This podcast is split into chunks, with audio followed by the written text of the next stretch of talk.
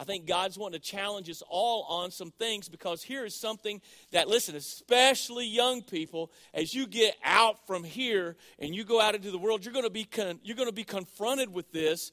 And this is what a lot of people, this is a very popular belief in our whole culture, and this is what it teaches. And, and it's something that, that I promise you God never said, and that is this this cultural uh, belief that it doesn't matter what you believe as long as you are sincere. Right? How dare you criticize anything that someone else believes? All right, I've got up there 2 Timothy 4 3 because Paul was talking to Timothy. These days are going to come. They were already happening, but in the latter times it's going to get worse. And can I read it for you? All right. And we got some other verses we're going to be bringing in here. And here's what he said is going to happen. He had charged Timothy. Oh, it's like a command that I give you uh, that he says, I want you. I want you to be preaching the word of God. Um, excuse me.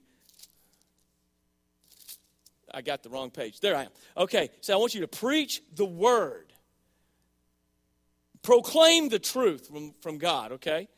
And I want you to be always ready to do this. I want you to be convincing and rebuking, exhorting, and be patient and hang in there and teach it. Then he says in verse 3 For the time will come when they will not endure sound teaching or sound doctrine. Doctrine means teaching, by the way.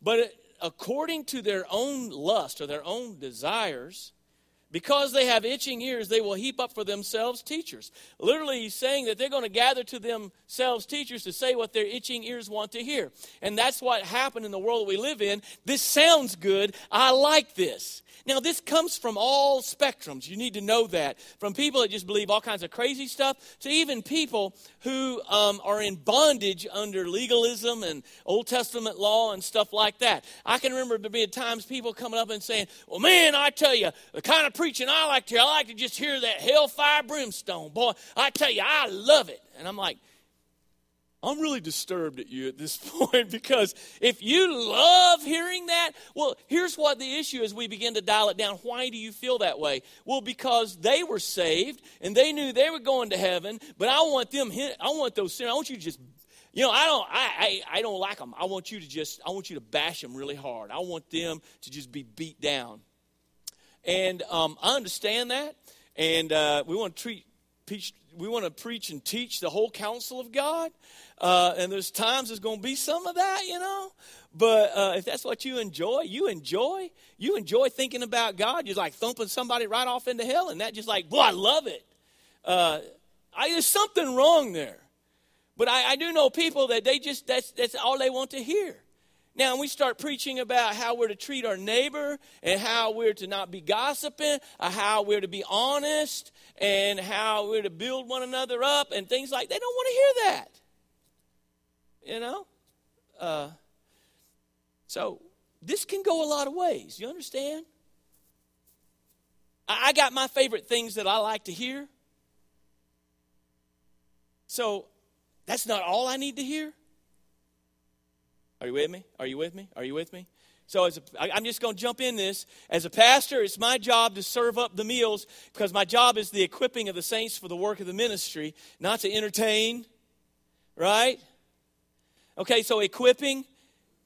Now, you know, like a coach tries to equip the team with the knowledge and the skills to go out and be successful, right? And so some of the drills and some things you got to do aren't very fun. They're not very good. And, and the diet that you need to eat to be healthy so that you're equipped to, to live life, sometimes you got to eat some things that may not be your favorite. Now, here's the deal if I only ate the food that I enjoy eating, I promise you I would not be very healthy. Now, I'm not doing as good a job as I should do because in the last day or so, I've eaten a lot of stuff that I you know, later, like, I don't know if I should have ate all that. But anyway, uh, if I keep doing that, I'm not going to be very healthy.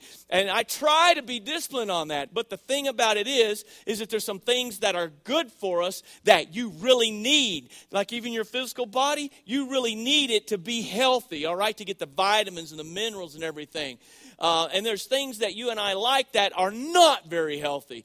So if I'm going to serve up a balanced meal, there's going to be some things you're like, oh boy, give me some more of that. That's good stuff. And there's going to be some other things you're like, boy, I don't like it, but I know I need it. All right? Because let me assure you, it's the same thing praying, preparing, and preaching this stuff. It's tough. There's times I beg God, please let us go another direction. You tricked me, Lord, to getting into this series where I have to deal with this now. Or preaching through this book, I can't skip this verse, right? Yeah. Okay. Are you are you are you with me so far? I've got to move. You cost me about three minutes there. Uh, no, but I wanted to just say that it's not just okay. Here's what I'm going to say: that the tendency to do this kind of thing isn't just the weirdos out there believing weird stuff. It's even sometimes us wanting to gather to ourselves people to just say the things we want them to hear. Want, we want to hear. All right. So there's that.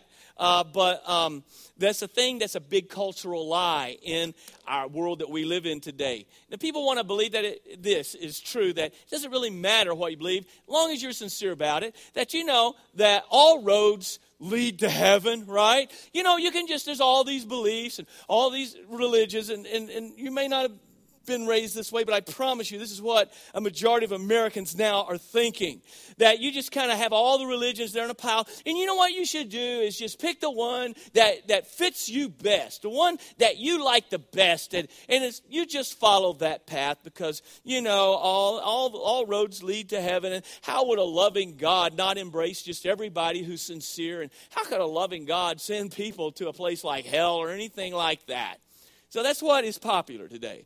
And our culture is very much into all inclusive, right?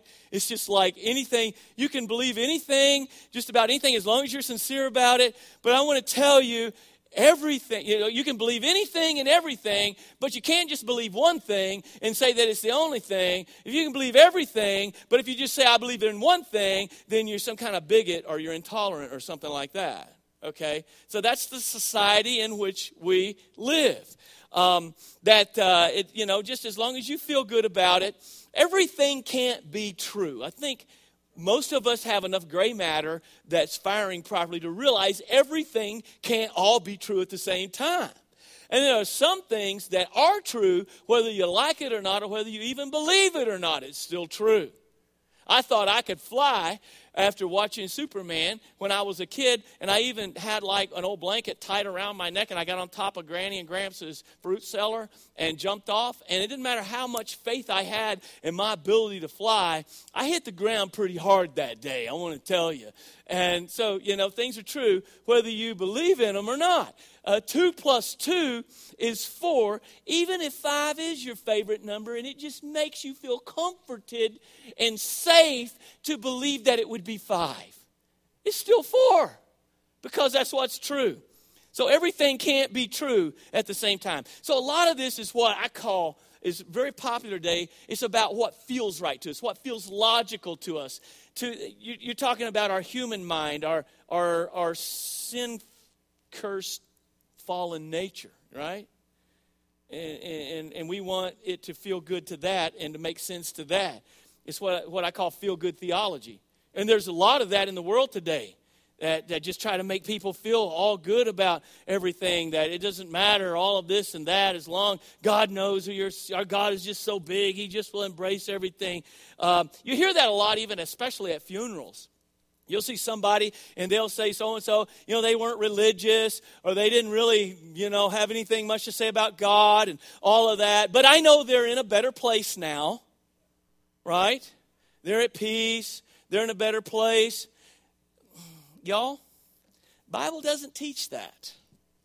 Okay? Or that, well, you know, uh, grandma is like my guardian angel now watching over me and, uh, and, and, and things like that. But i got to tell you that that's not what the, god said either. That that's not what the bible says. And even though people really like to believe that people don't turn into angels. Okay? Angels are separate beings right? And here's the thing that's going to happen is when you and i get to heaven we're going to be like the angels are going to be like in awe of us because of, of us having relationship with god that they don't have you know that? Okay, well, anyway, Um, and so, but here's the thing, because a lot of times, you know, I think my Papa Lyle was a great influence in my life. There's some ways that he's still with me because his teachings and some of the things that he said and some of the lessons, some of the tricks he played on me, things like that, they're still with me, okay, in that way. And I know he's with the Lord and the Lord is with me. So it's like we do have a connection. But I want to promise you, he's got better things to do today than to just hang out in some spirit form where I can't see him, but he's there. He's in the presence of God. Now, are they aware of some things going on here? Yeah, we know they're aware of some things because the Bible talks about there's rejoicing in heaven in the presence of the angels, and that's where the Bible teaches that our loved ones in Christ are. So they're aware of some things that are happening here. There's rejoicing over one sinner that repents. So when somebody gets saved, there's actually a rejoicing and celebration going on in heaven. So they're aware of some things. But I don't think that grandma, I don't think granny, I don't think Meemaw is just like watching over me today. I think Jesus, I think God, I think in the person of the Holy Spirit is not only watching over me, I think he's living in me. Because I just got to tell you, there's at least three or four times every day that I kind of don't want Meemaw watching over me. Okay, you know what I'm saying? Come on. I think it would probably ruin heaven for them if they were watching over me. Oh, you are so pious. You guys are so perfect. Yeah, okay. Anyway, so the Bible doesn't teach any of that. Uh, but we like to believe that, that it's just like, you know, it's very interesting that you can talk about religious, people be very religious. Today, people can talk about being very spiritual, and all that's good. And they just talk about it, and there's no controversy. You can talk about God, no controversy. You can get up at the award ceremony and say, well, I just want to thank God, and, uh, you know, win like a championship. I just thank God. Uh, they talk on talk shows about God and about being spiritual and, and religious and all of that. Even on the Today Show, I don't watch a lot of news. I like to generally know what's going on in the world, but I'm going to tell you, if you spend all day watching that stuff, you're going to be you're going to be going crazy. You're going to be paranoid. You just it's just it's just oh man. But anyway, I just happened to see that story um, uh, where that uh, that uh, oh man, I had his name. Jean is his last name, and uh, he hugged that uh, Amber Geiger girl that had killed his brother. You know, at the end of her sentencing and everything, he asked the judge permission twice to go and, and to give her a hug. You you guys saw that. It's been all over social media and everything, and they were talking about forgiveness and just how that was. And it's like even right there, they had their little God moment talking about. One even said, you know, I don't, I know not everybody believes this, but I could just, you could just feel the presence of God when you saw that. And I thought that was amazing. And it was just warm and fuzzy and it was great. I thought, like, that's cool. Everybody's talking about God. And, er, but you can talk about God all you want. And it doesn't seem like it causes that bad of a problem. There's no controversy about being spiritual or religious. But there is one thing that changes the whole thing. There's one word that changes it all and brings in controversy, controversy and hostility. One name, and it's the name of Jesus. Have you noticed that? You can talk about being spiritual, you can talk about being religious, all you want. But when you start, you can talk about God even. But when you start naming Jesus, all of a sudden things change. People get upset. There's just something about that name, right? Isn't that strange? Don't you? Think we're going somewhere, so stay with me here. Because, you know, the thing about it is, even among his detractors, there's no debating really his existence. I think we're smarter than that. Uh, even his detractors acknowledge that he lived. I mean, we have early writings from uh, the second century, just decades really after Jesus uh, died and after the apostles, just within a few years after they faded from the scene. We have writings of, of early church leaders that have survived, that, that, that we have.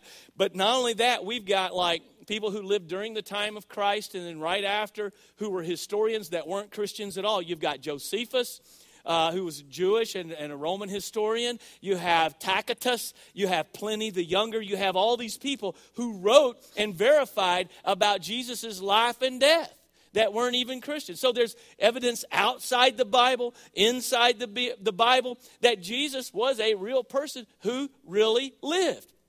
So there's no controversy really about that. There's really no controversy about his teaching because his teaching I mean, you look at Jesus' teaching, and he taught about helping others, right? He talked about loving even your enemies, doing good to those who do bad things to you. He talked about giving to the poor. He talked about, you know, being generous. He talked about forgiving other people. So there's really nothing, you know, people like, like they love his teachings. Are you with me here? So, so what is it? What is it that gets everybody so upset and hostile about Jesus? Well, it's that exclusive claim that Jesus made, not only being God in the flesh, but it's that exclusive claim. That, and let me just show you one place where you find it John 14, 6, where Jesus said, I am the way, the truth, and the life. No one comes to the Father, Father God, except through me. It's that exclusive claim because Jesus didn't claim to be a truth or a way. He claimed to be the truth, the way. No one comes to the Father except through me. That right there is what causes all of the hostility that we have. And this is what sets true Christianity, the gospel. The word gospel means good news. All right? So, what is the gospel? It's the good news about Jesus Christ. That's why it's called the gospel. So, I'll say gospel, sometimes I'll say true Christianity, because a lot of things calling itself Christianity, that God never said that. They're nothing like what the Bible describes, okay? So, you just can't go by that. But I would say this true Christianity is different. You can't just lump all religions together in one pile and they're kind of like you pick one. They're all different paths to heaven. That's not true. There's one that's different. There's one that's totally different. You have world religions of all kinds, because I've had people say that. You know, I talk to them and try to talk to them about the Lord, and they say, Well, why should I come? And this is great questions. Why should I come to your church? Why your religion and not some other? Why your church and not some other? And things like that. Those are all very, very good questions that need to be answered. And too often we're just, we shame people for asking questions like that when we ought to welcome it. You know that? Well, you ought to believe. No, they ought to ask the real questions and get real answers. And you know what? I feel like the church has failed in that in a lot of ways. Um, so here's what people do in life, and we all do this, myself included. You start out with something that you think, something that you may believe because you like to believe it or you've been taught it before by your parents or someone, or it just seems logical or good to you. You start out with something you believe, whether it's some great universal truth or whether it's just even something about somebody, and you believe this. And what happens is your mind's focused on what you believe or think you believe, and then you start going to try to find facts and evidence to support this. And what we should do is look at the evidence and everything out there and see if it adds up to what we believe instead of having what we believe and just trying to find stuff to cram in there to make it make sense to support it. Because you can believe about anything. You know, you can believe that there's a pink elephant flying around this building right now. And, and, and I'm sure that somehow you could come up with something to try to make it seem like it might be true to you.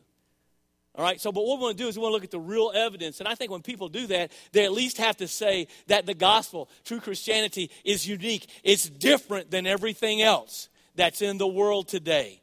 Um, but you know, all religions have some beauty and they have some bits of truth, right? I mean, they do. Satan's, I mean, he's a counterfeiter, is he? Right? And we did a series on all the different world religions years ago on Wednesday nights. Like, take Buddhism, for example. Buddhism, they do not believe in a personal God at all. There's really no God. There are the Four Noble Truths and the Eightfold Noble Path. Uh, you focus on good works and things like that to escape the cycle of reincarnation and hopefully reach nirvana like a deliverance from pain and sorrow, but it's also the end of all self existence. Yeah, and that's kind of what they have.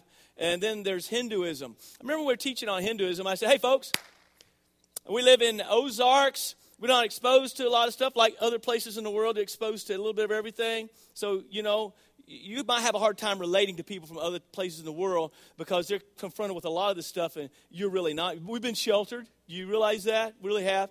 But I, you know, I asked, I said, what's a Hindu? And um, the answer is not, according to Wayne, cackle and lay eggs. That's not the type of Hindu that I'm talking about here. But uh, talking about Hinduism. Well, Hinduism, they believe in an impersonal deity. They're, they're God approached by many, many, many different deities. So they believe in many deities, and they, they, they do not offer forgiveness or supernatural help. It's about karma and good works and trying to do good and advance in, you know, in all the lives and things like that. You have Islam, you have Muslims. They they do believe in a personal God named Allah, and they have a ban on any secondary gods or idols. And they focus on submission but there's no personal relationship with this God, and everything depends on your devotion and your, once again, say it with me, your good deeds or good works. And we've got all kinds of weird mystical beliefs that's popular today. A lot of Eastern religions combined together, and a lot of it we just call the New Age beliefs or New Age. They believe this New Age is going to dawn you know, that they don't believe in a personal God. A lot of people are sucked into this. They talk about being very spiritual. Uh, and a lot of people are into this. They try to find their spirit guide, their spirit helper, their inner self, their center, their all of that energy and all of the positive whatever vibes even. And uh, there's no personal god. They believe in a higher level of consciousness and that you go through this and you know their hope is to someday become one with the cosmos right? Become one with the cosmos or the oversoul of the universe whatever it is okay? And doing good works and doing things like that, charitable deeds will help all this, things like that. Positive thoughts, things of that nature. Then you have Christianity. We do believe in a personal God who revealed his love through his son, Jesus Christ. This God offers a personal relationship with him through the forgiveness of our sins. This God is perfect. This God is holy. All humanity, because we're given a free will, is sinful and imperfect. And that this God made possible this relationship by himself paying for the price of forgiveness by sending his son and expressing his love. So our, our relationship with God is not based this is one that's totally different. Everything else, are you with me? It's totally different than everything else. Everything else is based on what you do, your good works. This is not based on your good works, but it's based on God's own goodness, grace, and mercy. Totally different. So you have all the religions of the world. You've heard me say this before that you remember the old song, Rock of Ages? Part of that song says, Nothing in my hand I bring, simply to thy cross I cling. I heard Dr. Barnhouse, who was a preacher a couple generations ago, in an old recording say, All the religions of the world are basically something in my hand I bring, something that I do to earn whatever's the next level. And that's why this is different, separate, unique from everything else, because this is nothing in my hand I bring, simply to the cross I cling. All right, so let's just unwrap that a little bit as we think about this lie that our culture has that it doesn't really matter what you believe. I want to tell you that what you believe matters right now, right here today, and what you believe matters forever. Okay? I want you to consider Jesus. I want you to consider and I would pray that God would help you to help those that you're in contact with that don't know what they believe or just believe anything or everything and think they're sincere. I want you to help them consider Jesus, consider the gospel. I'm not asking people to consider like this church or me or any particular like denomination. I want them to consider Jesus. All right? Because we're not here to make uh, people who are members of this local church. We're not here to make Baptist or anything like that out of people. We're here to simply be used by God to meet, to, to, to help people find Christ and to make disciples of Jesus, right? We're not here to make followers of ourselves. We're here to help people all become followers of Jesus. Very simple. Uh, so that's what I want folks to consider. Because Jesus himself said right here, that he's not the best way to heaven. He said he didn't say he was the best way. Some people say there are many ways, but Jesus is the best way. No, he didn't say it was the best way. He said he was the what? The only way to heaven. And when Peter was preaching after being arrested by that same group of people that masterminded the crucifixion, oh, oh, by the way, these were this group of people that the disciples were hiding from after Jesus was arrested. That when they were so scared, they come up and ask Simon Peter, he said, Hey, weren't you with them? And he's like, I don't know him. Remember, he did that three times? Yeah, and then the alarm went off, right? Yeah, the rooster crowed. You know, I had that on my like phone, like as an alarm when I have to use that. Like I thought that would be cute. Like, hey, was that pretty good? Uh, you know, growing up on a farm, you know, I learned how to make. All, those were my best friends. You know, the roosters and cows, and dogs. But anyway, um, and then I thought, you know, uh, I don't know because uh, that's the first thing he heard in the morning after he denied Christ three times, right?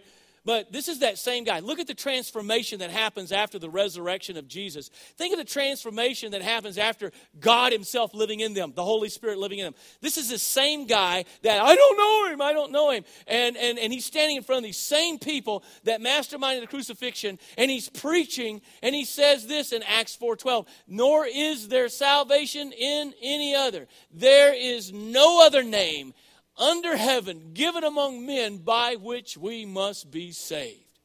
There's that exclusive claim one more time. Because here's the thing there's different between religion and true Christianity. Because religion focuses on what you do, and the gospel focuses on what Christ has done.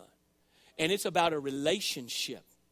It's not about just duties that you perform, it's about you yourself having a personal dynamic, deep, intimate relationship with the creator of the universe who spoke everything into existence. That's what we're talking about. And for the life of me, I can't understand why people don't get more excited about this. Why are there people out there lining up to do all kinds of crazy rituals and go through all kinds of ridiculous things thinking it might earn them some kind of merit? And here we've got the gospel, and the God of the universe wants to have fellowship with us, and we're like, eh. No big deal. Ah, I'm tired. It's raining. What's the matter with us? Huh? Hey, by the way, there's another reason why we are participating in a reminder next week that we need to be reminded in a tangible, physical, tasteable way of the price that God had to pay to save your sorry self cost God a lot for us to be able to do this. You do this to remember my death, he says, as we partake of the Lord's Supper. Yeah. Well, here's the thing all the other religions have their focus on you and what you do. The gospel has its focus on God. Do you see a difference? Don't tell me they're all just the same. Pick whichever one you want they're different. Christianity is about you acknowledging there's nothing I can do. Religion is about what you do. Christianity is you acknowledging there, and you start off this way by acknowledging that you're lost, that I'm a sinner. There is nothing I can do to fix this. I have to rely and put my faith and my trust totally in what He has done. Thank God. Amen. Because I want people to consider this. They can't earn it, they can't deserve it. God's already paid for it. I want people to find forgiveness and grace and understand what that is when you understand that this God is so perfect and so holy that he can't look upon, he can't fellowship with sin. And the problem is, the Bible says we're all sinners. So, how's God just going to overlook and forgive our sin? Because you understand, when you sin against someone, you incur a debt against them. That's one of the ways forgiveness is presented in the Bible. That you trespass, you have a debt towards someone, a sin debt. You and I have a sin debt against God. It's a debt that we could never repay. In fact, the Bible's very clear the only way that we ourselves can pay our own sin debt is to be separated from God forever in outer darkness. We use the term hell. Or you can accept the payment that God Himself made in your behalf.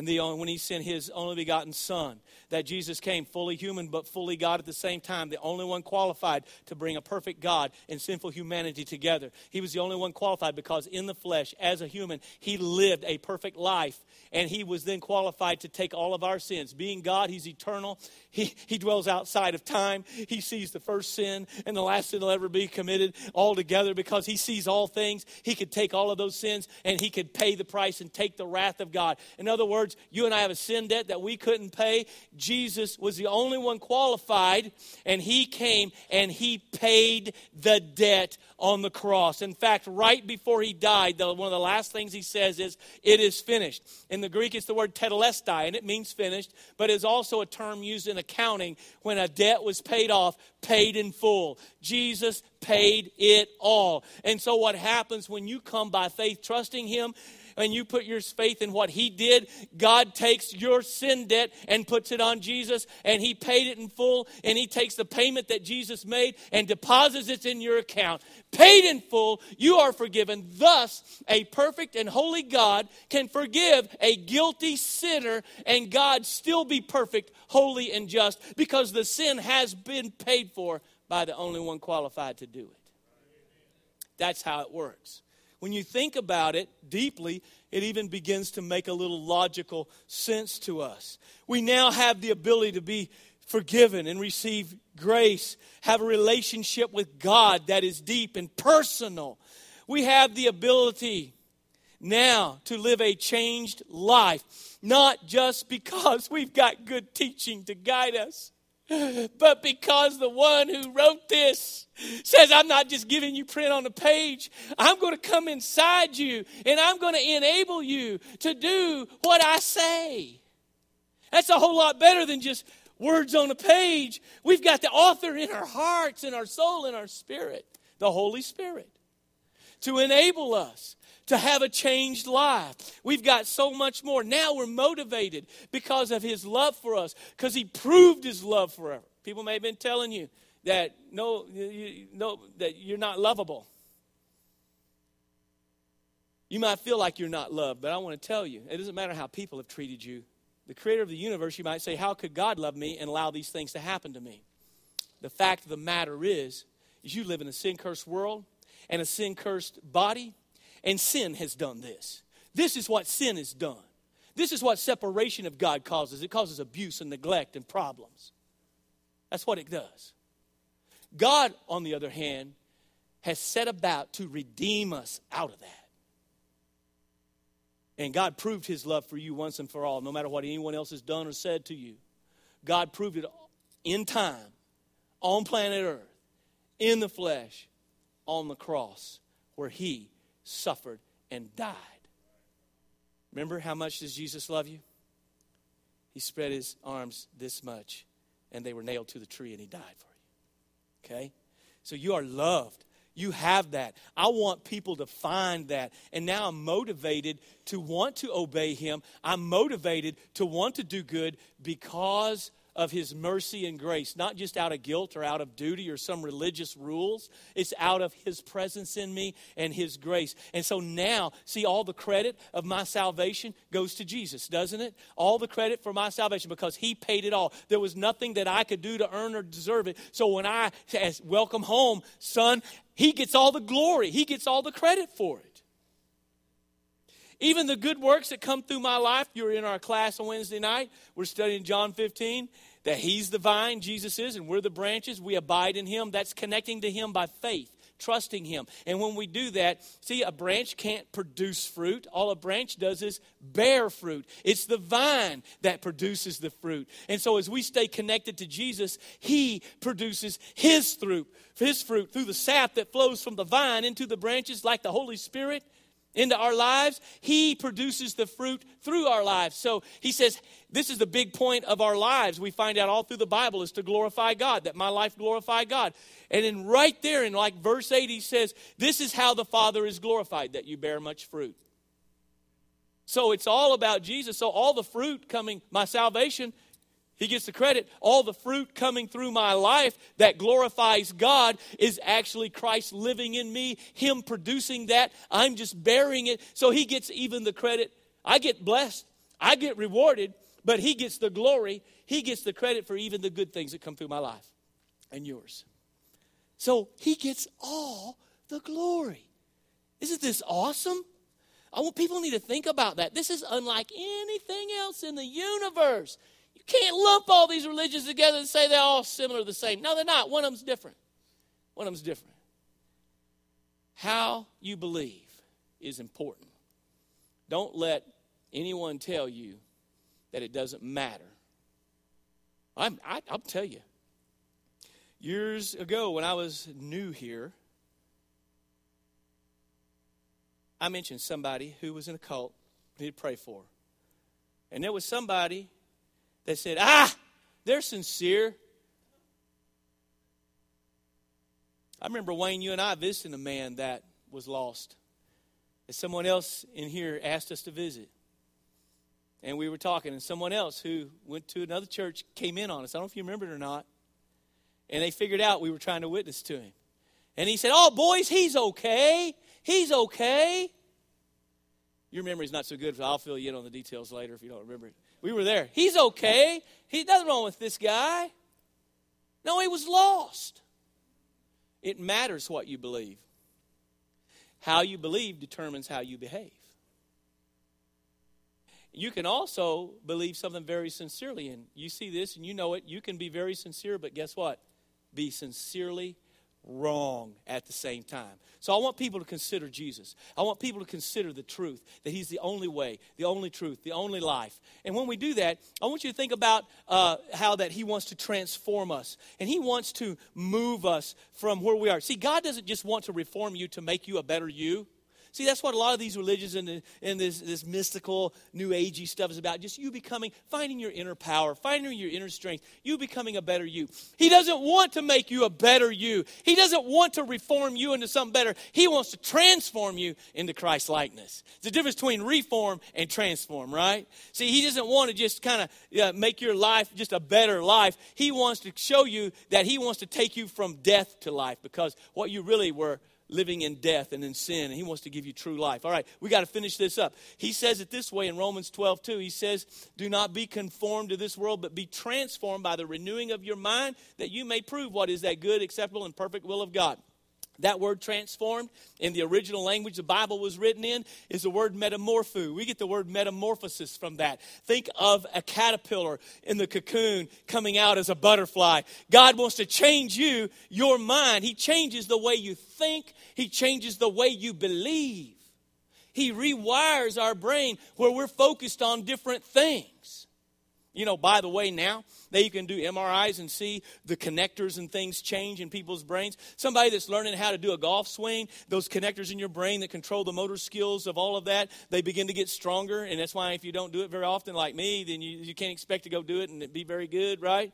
But if you're focused on different things, whether it's drugs or whether it's sex or whether it's pornography and things like that, to try to, to hit the pleasure centers of your brain, and, and, and it begins to get those connections so strong, it begins to take over your mind. But once you let Christ take control, He begins to rewire your brain. And as you begin to resist those things and focus on His truth, you see those connectors begin to get weaker and weaker and weaker. That's why I'm telling you, some of the habits that's had you is the process many times. I mean, He can miraculously change you right now, but there are many times that through this verse right here, He is going to go through the process of transforming your mind. That's what He do, enable us to be a different person. So we know what God's will is. So I want people to think about that. I want people to know that. I want people to know about the ministry of Jesus. I want them to know about the good things that he did, the good things that he taught. People so negative about Jesus. They need to know about how he taught about forgiving even your enemies. And that was talked about how that, you know, everybody talked about forgiveness in God, but nobody mentioned how God did that on TV. Yeah through Jesus, down on the cross to pay for our sins, how he healed, how he fed the hungry. He did all of these things. That Jesus did that. And that Jesus came to do that to show us his love. In fact, you find out when you consider Jesus, Jesus came for sinners like you. One time he was sitting with tax collectors in Luke 15. It said that tax collectors and sinners drew near to hear him, and the Pharisees, the religious leaders and scribes, complained, saying, This man receives sinners and eats with them. They were grumbling. Someone once said, That's the gospel in a grumble right there. Because, you know, they were griping about Jesus, but what they really said is the gospel that this man, he receives sinners. Hallelujah. I are one. I mean, I am one, right? How about you? I'm so glad. And see, there was another time in Matthew chapter 9 when Jesus was, uh, was uh, once again having dinner with a bunch of sinners. And uh, the Pharisees criticized him. And he said, when he heard that, he said to them, Those who are well have no need of a physician, but those who are sick. For I did not, he goes on to say, I did not come to call the righteous, but sinners to repentance. So no, you're not going to go to the doctor unless you know you're sick, right? And and he didn't necessarily mean to imply, as you know the whole story, that they were perfect, right? He knew they were sick spiritually, just as sick as everybody else, but they didn't think they were. He said, I didn't come for those who are healthy or think they're healthy. I came for those who are sick and know they're sick. I didn't come to call the righteous or those who think they're righteous. I came to call sinners to repentance. So I'm glad because I qualify there too. You know, there's not much debate even about Jesus' miracles. Even among that time, pretty much everybody, the chief priests, the scribes, they knew about all these things about him raising Lazarus from the dead. They, didn't, they couldn't deny his miracles, they just wanted it stopped. Even with that, it wasn't enough to convince them. You know, wow, we could talk about the resurrection of Jesus.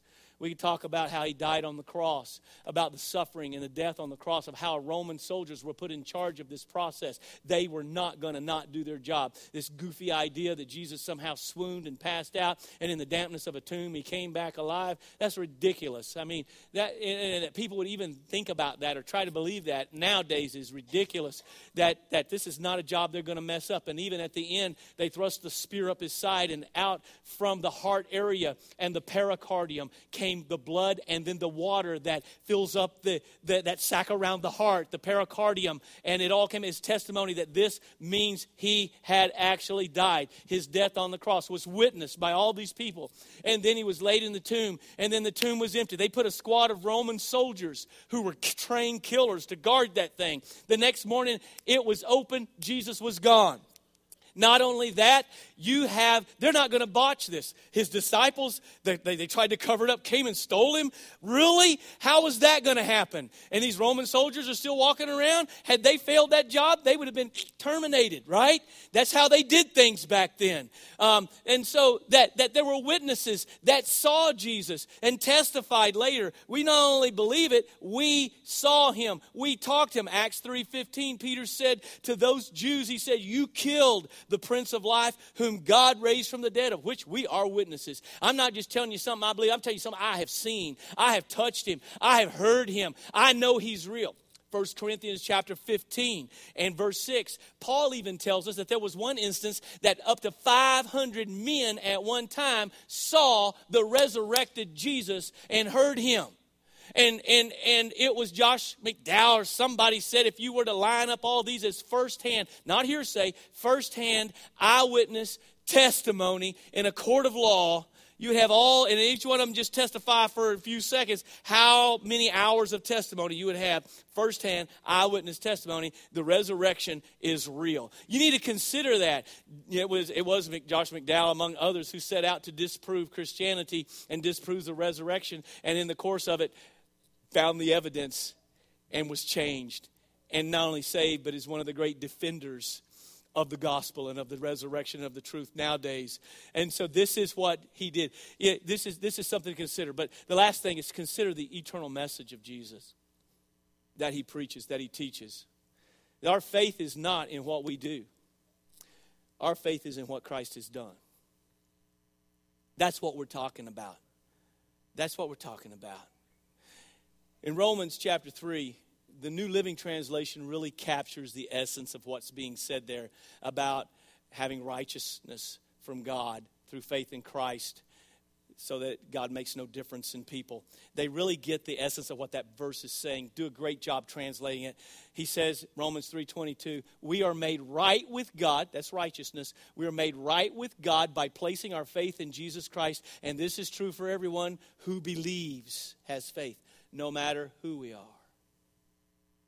Amen? Is Christ plus nothing. It's not Christ plus good works. It's not Christ plus joining his church.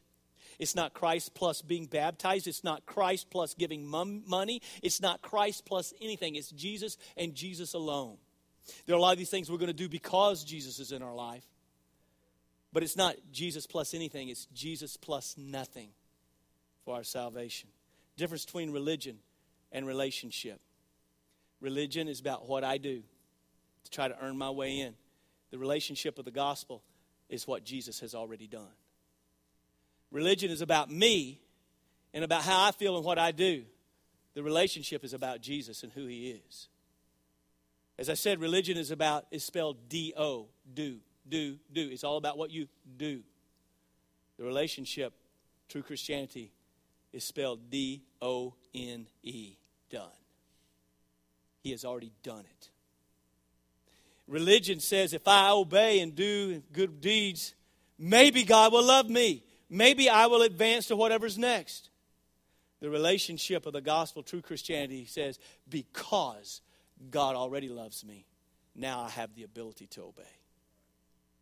See all the difference in the world. This is unique. There's nothing like it. Christianity is spelled D O N E. It's done. It's done. What are you waiting for? You need to trust in what Jesus has done.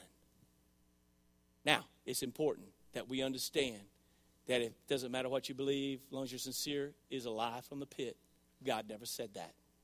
In fact, here's what Jesus said. After saying God loved the world so much, he sent his son. Whoever believes that you would have to perish, that whoever believes can have everlasting life. God didn't send his son into the world to condemn the world, but the world through him might have life. Then he says in verse 18, He who believes in him, the Son, Jesus, is not condemned. But he who does not believe, does it matter what you believe? He who does not believe is condemned already because he has not believed in the name of the only begotten Son of God. John the Baptist is commenting on Jesus later in that chapter in uh, verse 36. And here's what John the Baptist said He who believes in the Son has everlasting life. Does it matter what you believe? It matters in this life because what you believe determines how you behave, and it's going to matter forever in the next life. He who believes in the Son has everlasting life. And this is why the stakes are so high, folks. We're talking about the souls, the eternal souls of men and women, boys and girls. He who does not believe, who refuses to believe, the Son shall not see life, shall not see life, but the wrath of God abides on him. Don't tell me it doesn't matter what you believe. It matters everything what you believe. And so, I got to ask you as we close do you know and have faith in what you say you believe? Because if you don't, you need to you need to ask the questions.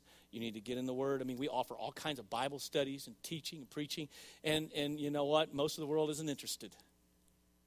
All right? But you need to know what you believe. You don't need to just be hanging around because this is what our family does. You need to know what you believe and you need to know why you believe it. Do you have faith in what you say you believe? And let me then ask you this if it's very real or not because the next question is how much of what you say you believe do you actually live? Remember from last